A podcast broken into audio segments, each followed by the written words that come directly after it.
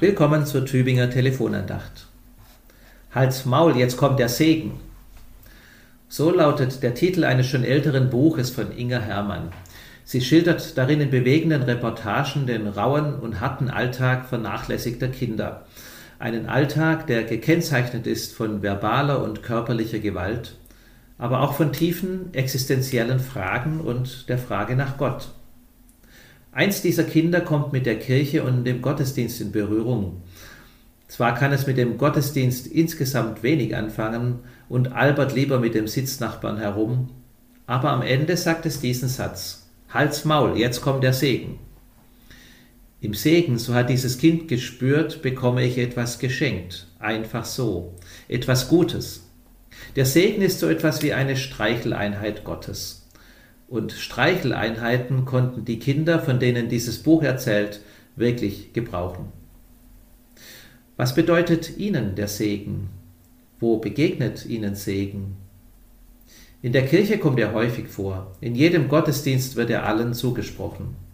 Aber auch der ganz persönliche Segen spielt eine wichtige Rolle.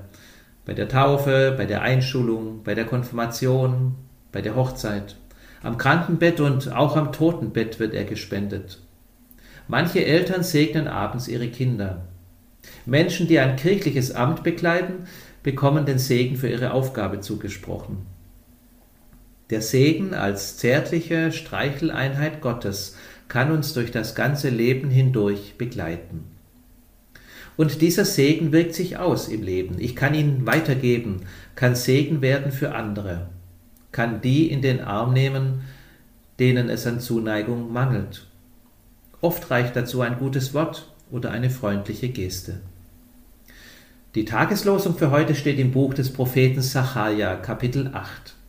Dort heißt es: Ich will euch retten, dass ihr ein Segen sein sollt. Gott verspricht dort, dass nach einer Zeit des Unheils jetzt eine Zeit des Heils anbrechen soll.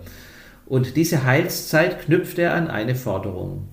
Ihr sollt die Wahrheit und den Frieden lieben. Ihr sollt gerecht miteinander umgehen und das ganz besonders den Benachteiligten gegenüber. Mit anderen Worten, ihr sollt zum Segen für eure Mitmenschen werden. Du bist ein Segen.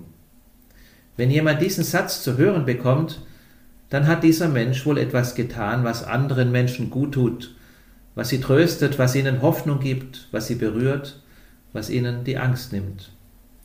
Es gibt viele Menschen, die segensreich wirken, die sich zum Beispiel ehrenamtlich einsetzen in Tafelläden und Altenheimen, in Flüchtlingsunterkünften und in Besuchsdiensten, die einfach da sind, wenn sie gebraucht werden.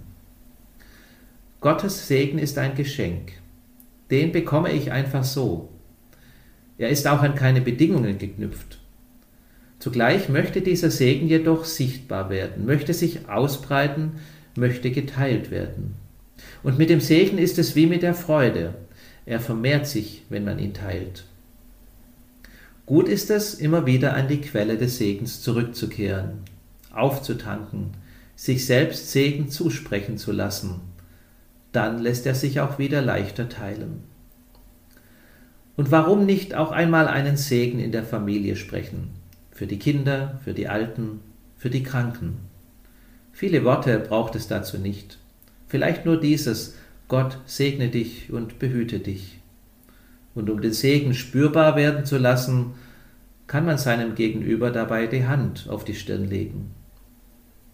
Möge Gott sie mit seinem Segen begleiten und streicheln, heute und alle Tage, und mögen sie selbst anderen zum Segen werden. Das wünscht Ihnen Pfarrer Friedemann Bauschert, Stephanuskirche, Tübingen.